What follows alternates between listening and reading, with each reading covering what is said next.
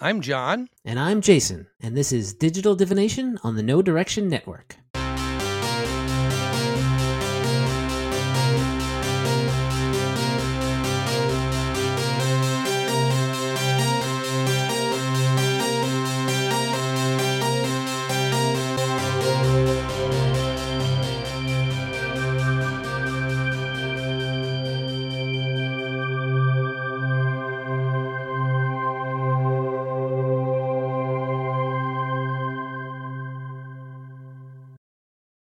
Right, we are back for episode 96 of Digital Divination. That means we're only four episodes away. Mm-hmm. Mm-hmm. I feel like I would be bursting in the wall like Kool Aid Man here, go and plus Ron. Yes, Or, and we or a little Kramer. yes, Ron Lundeen sliding in, opening the door to help us out here as we near the very end. Ah, speaking of Kramer and disclaimers, Ron, do you have a disclaimer you have to say? Ooh, That that segue did something to my chest. I'm not sure what that was. I need a little drink. but I am required. While you're drinking, I'll add that I'm an employee of Wizards of the Coast, and my opinions here are my own and not theirs. This is just the lawyer thing to, to keep Ron out of trouble while he comes here Yeah. and says whatever he says. So, I'm known to do Uh, the is it lawyer actually thing from time required? to time.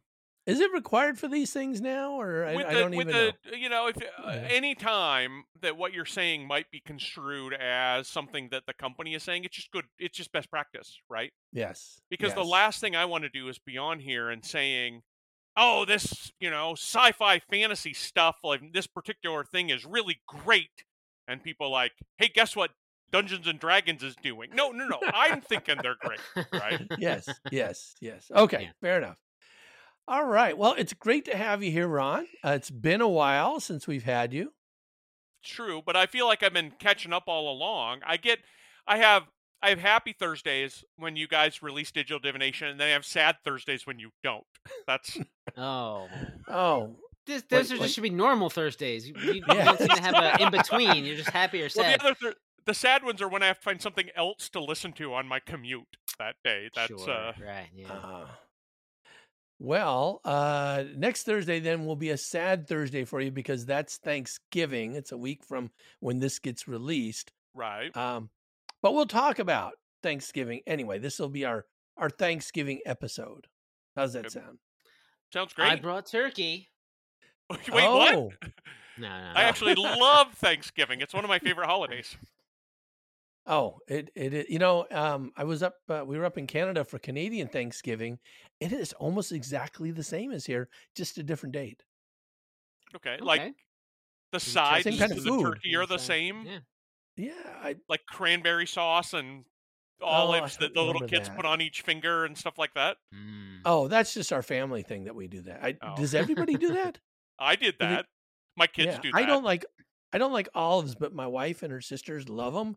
And when I would go visit them, because we dated when we were younger, that's what they would do. Would do it all that. So go figure. we had when I was growing up at my grandparents. Then when I was growing up, we had the obligatory three-part clear glass tray that only appeared Mm-hmm. Yep. at Thanksgiving Yep. to have black olives in one quadrant, uh, tridrant. What anyway, um, green olives in the other, and little gherkin pickles in the third.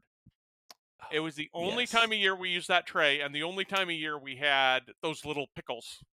Yes, I like the little pickles. I, I quite And we like still have that tray, and we still put it out. at There you go.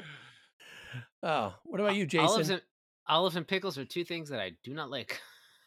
So you can have them. All righty. Oh, that that's fun. You know, at um at your uh, when we had your birthday get together, uh James Case brought that pickled. What was that? He brought some pickled something. Do you remember that? I do, yeah. Yeah. I So- don't remember what it was, but I remember that I he don't brought remember. it. It. Um, everybody thought it was really good. Anyway, so this I like- weekend, I'm not feeling well. and My wife decided to pickle a bunch of onions too. She kept asking me if I wanted. Them. I'm thinking, no, I'm not. I'm having difficulty with anything being sick here now. It's like the last thing I want. It's you want some of this lukewarm ham? Really good. Just the fatty parts of the lukewarm ham. Just Yes, that. that. Mm, delicious. Oh. Oh man.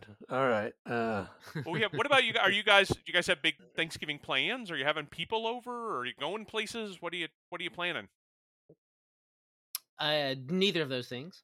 Uh, Okay. not having anyone over, not going anywhere. Just gonna have a nice, simple Thanksgiving this year. I'm not too- not preparing too much food. Although my wife says she's gonna, she's like, oh, I want an apple pie. I'm just gonna make those, but I also want a pumpkin pie. So we're, we're probably gonna have two pies. Uh, but nice. part, Two pies, two people. That's the good ratio. it's a good. It is a good ratio. Yeah. Uh, we uh, we have our local family around here, so my uh, my two daughters will be over. Um, Maya is actually coming from Canada. She's coming home uh, today. She'll be here like in an hour, so I'm pretty excited about that. Oh, wow. And okay. then uh, my wife's sister and her kids will be over as well. And then the last three years we've had Scott Kime, and so I've uh, I think that's a tra- tradition once you've done it three years. So Right. um, yeah. it right. I haven't tradition. confirmed with him, but I just assume he's going to show up at this point. So Well, if we're Oh. making traditions, then hmm, I have for just before the pandemic, and then once the pandemic eased up, rather than do a big complicated Thanksgiving dinner here at home, we've gone to the buffet at one of the local casinos because they Oh, do huge Thanksgiving spreads. Yeah. And we started to Mm. do that with some friends as well. We're, I think we're doing that again this year with family. We haven't decided yet, but my Mhm. nephew and his wife are coming over, and that's going to be great.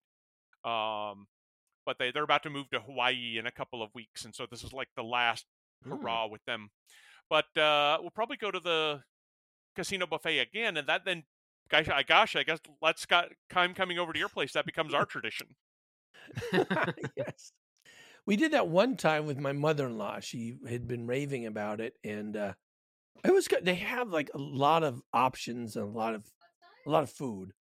Um, Yeah. The casino we went to, though, it was down in uh, down in Shelton area, so it's a little ways. Okay. It was a massive line out the door to get in. That was that was Oh like well, the it's a, biggest. yeah. So I guess um, like the gherkin pickles, it's, we're not the only ones that think about Yes. that. Yeah. so Uh, when I was growing up, my stepdad was the like twelfth of thirteen kids, Mm-hmm. um, and so it would all like Thanksgiving and Christmas dinners were always huge things. We'd all go over to the aunt's house, you know, his his sister's house, uh, or his brother's house, uh, and it would just be everybody was there, and it was just like they would clear out their basement and have like three long tables full Yeah. of people because it was uh, then all the brothers and their sisters and their kids so my cousins basically and their kids sometimes depending on how old they were because there's this big spread of ages there and it was always so i would just want to go and sit in the corner and read a book and i was they would be like oh you're reading a book i'm like yes just leave me alone i'll come here for the food i'll eat and then i'm gonna go sit outside in the in the cold and read because there's too many of you and i and they're, you're all too loud Too, too many people. Did you divide up by ages, like adults table and kids table, and No, it was kind of like just sort of fa- group family groups basically on the tables By I family, You know, kind so I of, said, I said uh, by mom and my, yeah, my mom, my stepdad. And that was basically you know we always joke did on uh, one adults and kids, like Ron was saying. well, we don't. I, my my my wife is exceptionally well educated. Her family is also exceptionally well educated, and I used to joke that at Thanksgiving they would seat you at tables by number of degrees you hold, right? Oh no, Which would Yeah. put my wife at a higher table than I'm at, and I've got a JD, right? That's so. And the kids have nothing, so they're all together with uh yeah, with okay. people who didn't get a college degree, I guess that's all. You're There you all at the, that table. yeah, that too. yeah, yeah. Well, I was thinking uh we could talk about things that we are thankful about with Starfinder or some something along those lines. Uh, but I will say that when I brought up this topic, Ron, no, Jason, Jason had a really interesting idea. What Oh. was that? oh, I just said turkey playable species, um, And- which is probably not too different than the uh, um, uh, Asprasca, but just more Yeah. turkey-ish. But then Ron said, "I'm on it." So right. he probably So- took he took about like five minutes, probably not even not even, and wrote wrote this. Not even five minutes. not even five minutes because it's Ron and he can just dash it out easy. No, this is it's even faster than that. It's frankly even Hmm. lazier than that. Because frankly, if you've got some sort of turkey people playable species that you want to have, or they're sort of like Mhm. bipedal turkey creatures, the most important thing you can have, the most important feature that they can have is the is that they're delicious.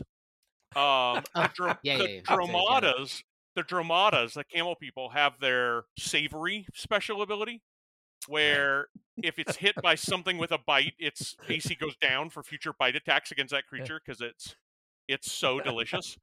Why did Starfinder do that twice?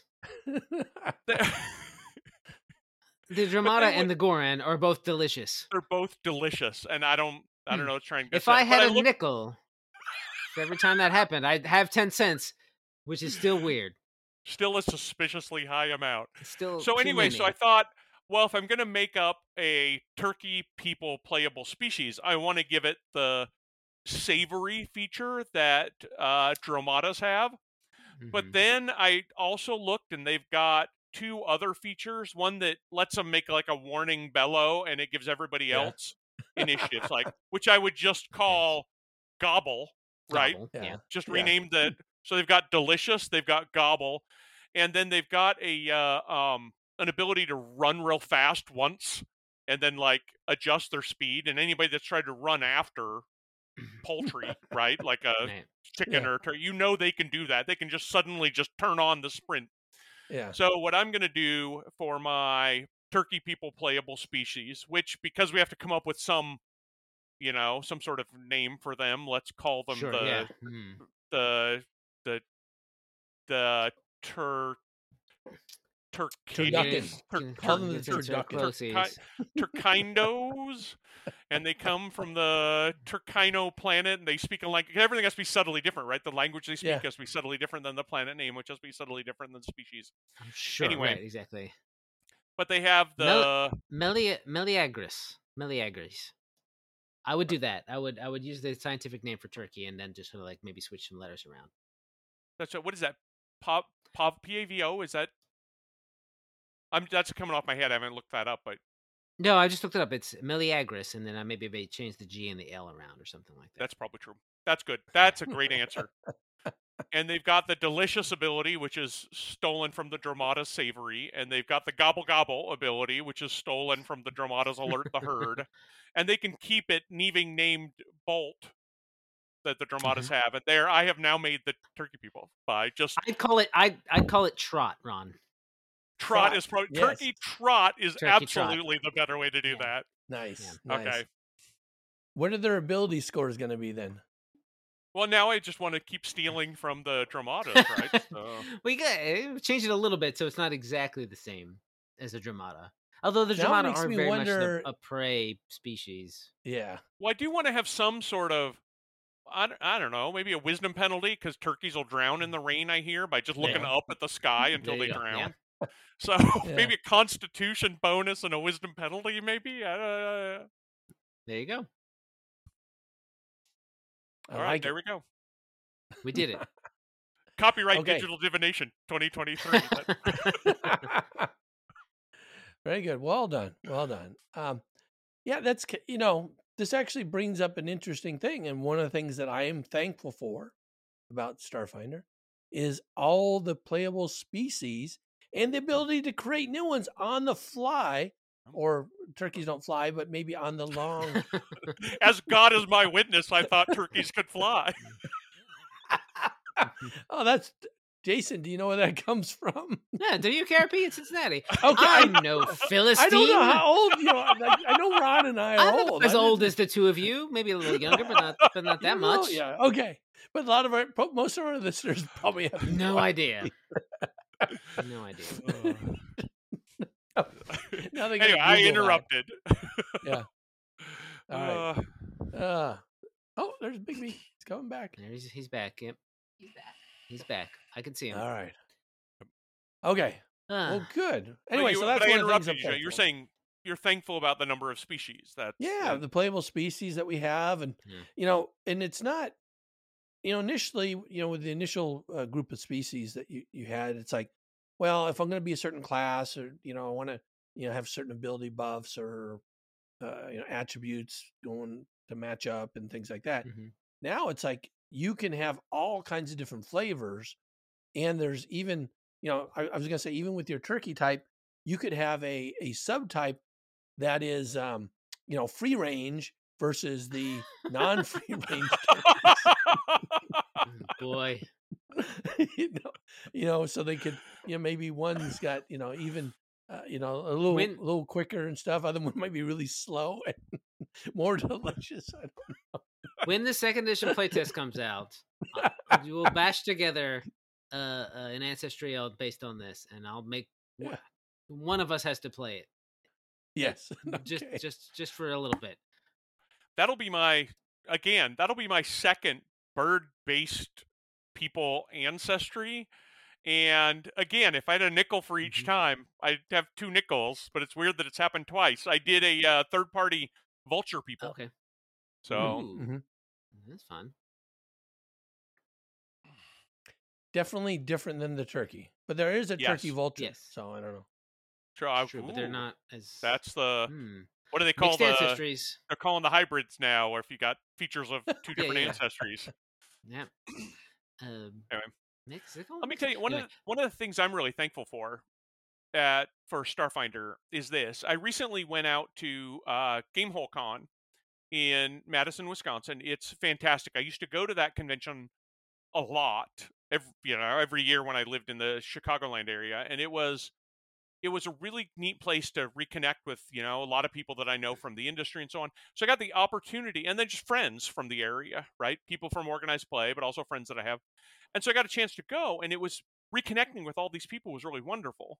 And one of them, my friend Joshua, and his son were out playing, and because they were jumping into just a Starfinder organized play, I'm like, I've got a Starfinder organized play. I can I can just jump in at the same table as you Yeah. because of the sort of the free ability to just play a pre-gen or pull out an old character from several years ago and just sit at a table and have fun um, with these old friends that I haven't been able to game with in years and years. And and the Starfinder Society gave me that, and so I'm really thankful for that experience. Nice. Cool, very nice. When you went back, did you feel any different now that you actually work at this really big company? Well, I mean, I I was there to work. I mean, I was I was Yeah. sat on panels and answered Yeah. questions and stuff like that for for work. But so you, but no, you when went sitting around the table, no, Yeah. it was just Oh, plugged right back into the old gaming and um even I- even to such a degree that when I'm playing, yeah. I'm kind of editing as I go. Like whenever a GM's reading box text, I'm like, "Hmm, might tighten that up a little bit. Yeah. Let me let me take a quick uh, development pass over that uh, box text, buddy, and then I'll uh, get that back to you. No, I guess I was just thinking sickness. coming back home, coming back home, you know, closer to, you know, the the roots of D and D and stuff, you know, and going back now that you work for Wizards, did that feel any different than when you worked for Paizo? I mean, that's all the same roots, right? I mean, it's all Oh, coming from some of the same places in the hobby, and Yeah. Local cons like that have a real tendency to just celebrate all of it, and Yeah. even some of the Yeah. some of the strange. I played a lot of games that I've wanted to try but didn't get a chance to. Dragonbane and Yeah. uh, Tales from the Loop. I played a Call of Cthulhu. I Mhm. mean, just things that are kind of these one-off, one-shot games that I wouldn't have Right. otherwise been able to convince my local group to try. Mhm, So- and all of it kind of you know it's the same feeling of like coming back to the same sort of hobby we all love it's really nice Yeah. it was it was really really good Jason, you were you were saying something? Um, no, I was just commenting on on Ron's uh, uh, inability to to let other people uh, do things. No, um, uh, just to,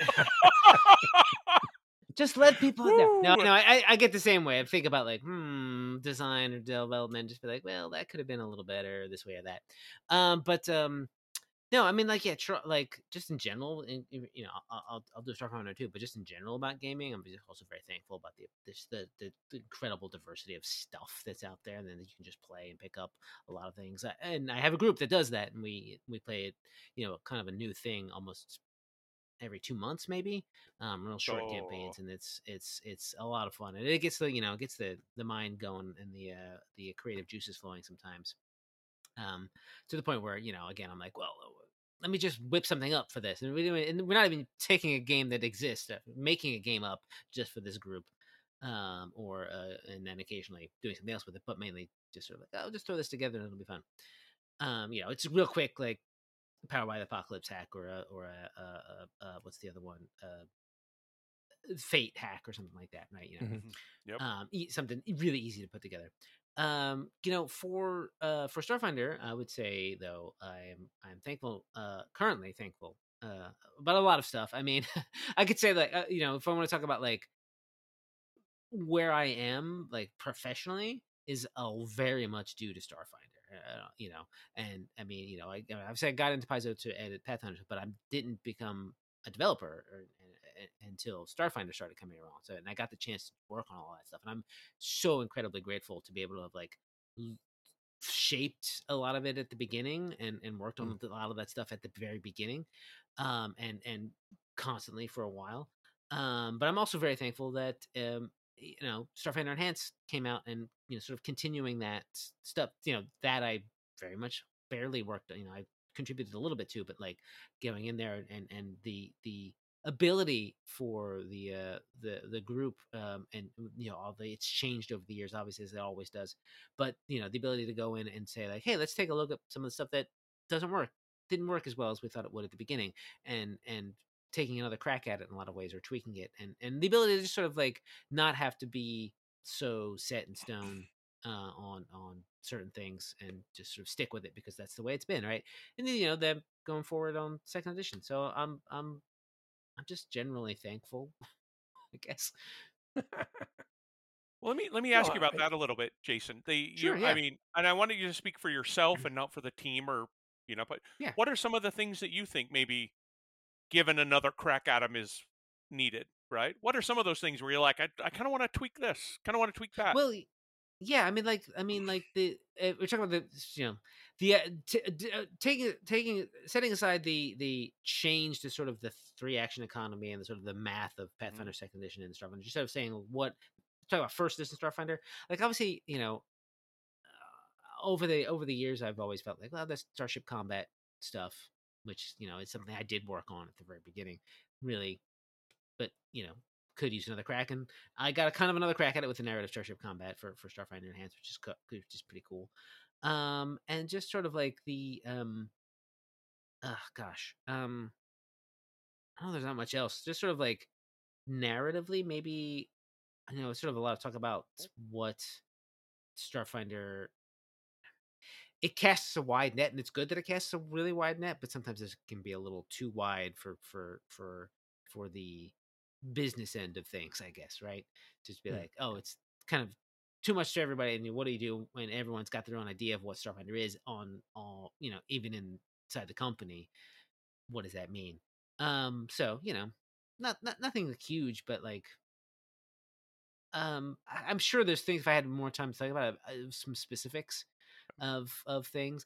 There's one uh, i'm gonna get like specific like really granularly specific one thing that i wish i kind of sort of did at the uh, end of attack of the swarm was have the comet the uh the forever reliquary be a place that's outside of time so when Hmm. you get there you're getting there the same time as everyone else is getting there and you're meeting all these sort of like Hylaxian figures from history or whatever, the early shirren. So you get to like interact with them then at the same time as they're sort of discovering the comet, just something like or something like that. That was just sort of like, oh, that would have been really cool. I I, remember, I think it was. I, I thought about it and like the restaurant at the end of the universe. Uh, Right. Right. Hitchhikers is kind of like Yep. the same day essentially, right? So if it was something like that, I think that might have been kind of not more interesting, but just differently interesting. That that came to be later. That I was like, ah, that would have been cool, but nothing I liked it. Obviously, it came out great the way it is, so I'm I'm happy with it. But like, just always other, you know, backseat thinking, like hindsight thinking, as always. You can think, ah, I could have probably done that better. The same. I let just about any project that I do Yeah. tells me how I could have done a previous project better. That's that's just part of growing in the industry, right? Yeah, yeah, So- definitely, definitely. You know what you uh, mentioned, Ron, about going back to uh, Gamehole Con actually reminds me of something else, and I'll say that, and again, it's something I'm really thankful of. It's I got back into role playing games because of Starfinder primarily. Oh. Um, I had not been playing for a bunch of years, and I went to a um, uh, free RPG day that uh, Ron uh, Rob Helm actually had was running a table at uh, Gadgets and Gizmos. It's where uh, where uh, Vernon Wells is now. There was a there was a game store that was there as well, and I met Scott there. Scott Kime, he was at the table. Um, we we went through um, the uh, the game. Uh, shoot, now I don't remember the game that he ran. Um, it was a Rune Quest game, so we played Rune Quest with him. So Rob's really big time in the Rune Quest. And then from there, Scott said, "Hey, you know, uh, you know, I work for this company Paizo, and um, you guys want to come over and play?" And we played the Pathfinder beginner box with him. And then Starfinder came out that same month, and uh, we got the core rulebook and started playing Dead Suns. And that's really how I got back into it. And now that's going on. It's been six. It'll be six years now, I think. Yeah. in December. Yeah. Yeah, Yeah, next month. I'll have been out here six years since I did Yeah. my big midlife career switch. Although it's funny, you may, you go back to the beginning there because when I was out for game when I was out in Madison, I took in some extra time to go down to Chicago and hang out with some of my gaming friends that I haven't seen in six years um, from when I left, and some of those same people who got together so that we could actually like play a game together, throw Mhm. dice just like the old days. A lot of those were the same people that I was one of the initial kind of earlier playtesters for Starfinder for. And I Yeah. remember Mm. calling them up and being like, hey, I got early access to this game. Let's take it through its paces and see what we can do. And we're all kind of poring over the unformatted printouts of the new rules, trying to figure out how to make Sure, characters and do, you know, the the attacks and stuff, and how it's kind of the wonder that we had for every little thing that like people people now take take for granted. I think in Starfinder or even in Pathfinder Second Edition, right? Like Mhm. oh, the guns have levels. That's really everything's got levels. Wait a minute, that's awesome. yeah. So, were you doing that to play test your the scenario you wrote into the unknown, or uh, both. We did the playtest Yeah. first, and then we did playtested Yeah. the uh, into the unknown scenario that I did. Nice. So, very cool? um, and I remember my, I don't remember who it was, got so angry that Keskodai the Mystic couldn't contribute in Starship Combat at all. It's like this just is. such- and when I raised that to the Yeah. Starfinder team, they're like, "We we know." Good. Yeah. Yeah, Yeah. yeah, and still, we didn't fix it. they got magic officers now. Well, Yes. yes, that took some time, but that yeah, uh, Right. for for but not right away. It should have been more Right. fully integrated. and All that stuff. I didn't know what I was doing. Uh, Well, Jason, uh, what about you? Any any other thoughts? Things you're thankful for about uh, Starfinder? Um, no, I don't know. Uh, it makes me. Well, we down. could jump to the next thing if you want. That's okay. I don't mean to put you on Sure. the Yeah, spot. yeah, yeah. Uh, so we did we did ask in our last video if any of our listeners had any um, topics, things that they want to talk about, and uh, one of our listeners who I've corresponded with actually off and on for a variety of things, it's uh, Russell Sinclair, and um, the reason why I've corresponded with, with him is he's created this um, this uh, API for Roll Twenty for Starfinder called Guidance, which basically allows you to cut and paste out of archives of, of Nethys or from uh, a scenario or AP, cut and paste a stat block into roll 20. It automatically formats a roll 20 NPC, character, or starship for you. It is awesome. It has Wow. made my life so much easier. and he's recently created the same thing for Pathfinder Second Edition. I don't know what it's called, so, but I know he did that. But it's guidance for Starfinder, you said? Guide, it's called guidance. If you want to, you have to add it to your roll twenty eight. You know, there's APIs. Add it. Scroll down, you get Mhm. to guidance. You just bring that in, and when you click on it, uh, it's installed. You can kind of click on it. It tells you the commands you have to type um, to enter it in. So, I I can show you offline if you really need, but Okay. it makes it for me. Um, you know, if you're running, you know, a bunch of stuff on on roll twenty, which we did during the pandemic, that was a huge lifesaver. So, anyway, so he had a, a couple of uh, topics, and and we all have this list here. Um, and I'll just I'll start at the first one because we kind of uh, discussed this a little bit offline. Um, what are some ideas for handling weird curveballs? Uh, like, let's take our ship instead of overland travel that comes up all the time. Are there security cameras? Uh, I'm wearing an environmental suit. This gas doesn't affect me. Um, so, as a GM, how do you deal with those things, those type of things? And you can, I'll say these things specifically, or if you want to talk generally. Sure, yeah. I mean, the the the the thing is, just unless you're really running something that's so set in stone, like a adventure path or a scenario or whatever, the answer is generally, yeah, sure, cool. Um, right? Just kind of like going with it, right? You want to take your ship? All right. Well, where are you going to park it? Uh, you, you if you're going to land it near the wherever it is you're going, uh, and that might not be possible, or it might be, but depending on where they're going, may or may not be possible. Um, uh, well, of course, the second one. Oh, are there security cameras? Maybe, probably. Uh, if this is a high security area, sure might be. What are you gonna do about them? Um, it just sort of like to throw the throw the sort of it back to the person, right? You know, like this environmental the the this gas doesn't affect me because I have environmental protection on. Good thinking. If you thought to turn them on beforehand. Well, well done. Um, end of end of discussion essentially, right? But for the most part, you can uh, like turn these questions into diff- more adventure um, by by basically sort of like deflecting the the question, asking the next logical question. Where you're going to land the spaceship? What are you going to do if there are security cameras, et cetera, et cetera? You know. Um, oh, you, oh, your environmental protections uh, protect you from this gas, but do they protect you from this lava? Um, and then throw lava at them, right? You know, whatever. The, the, the, the classic escalation. yeah. Okay. All right. I get Uh, I I agree. The way that I would phrase that, I mean there's always the the the improv technique of yes and, right? Yeah. Agreeing Yeah. and then escalating. I think in a lot of questions like this, I tend to rely on yes but in order to make Sure. Yeah. for some decisions, right?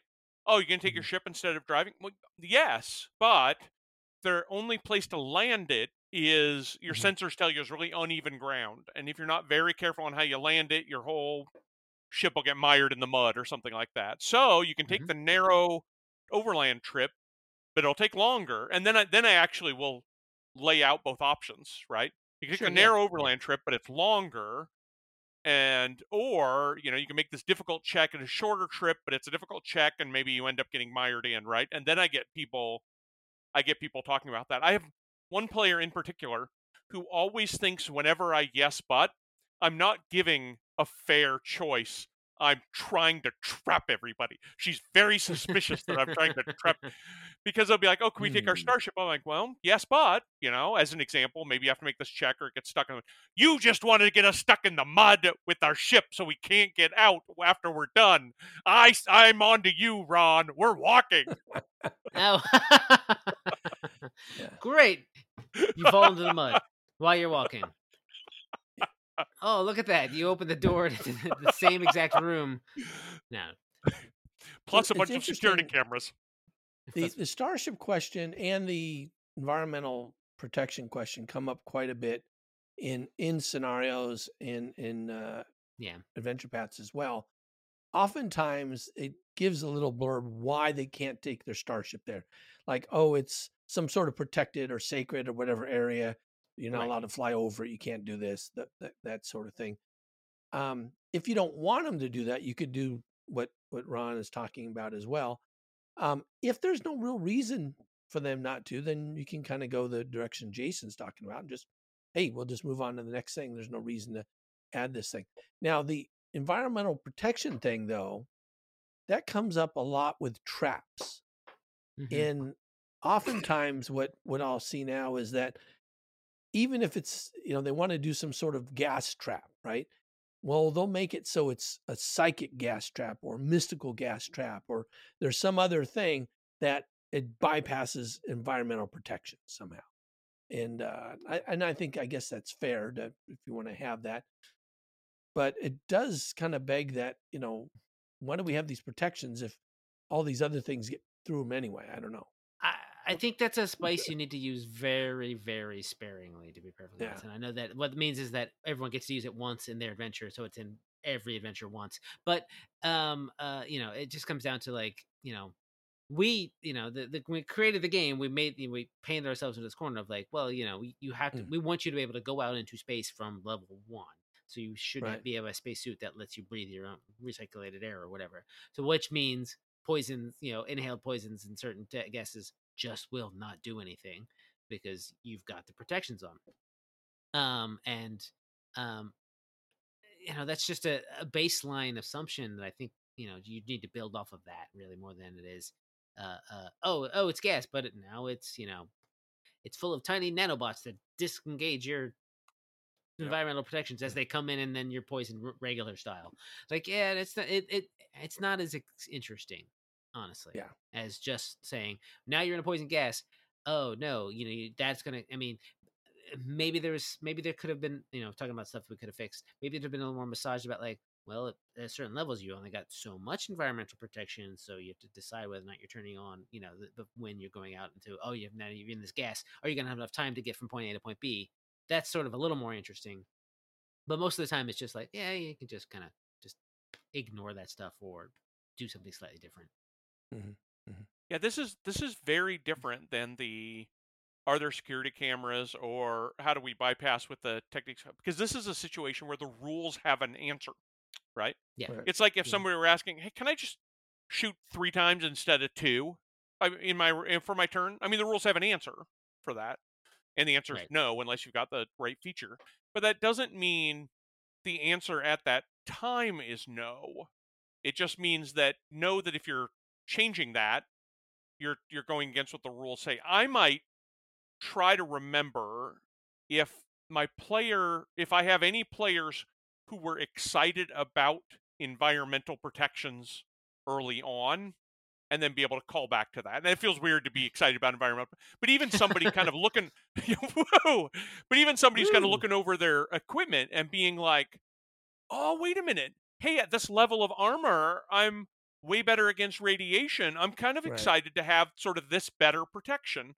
Well, them even saying out loud they're they're excited about having that kind of protection rather than having a KAC and EAC boost means that if you tell them, okay, this gas it just doesn't affect you because of your environmental protections, they feel validated for the thing that they liked.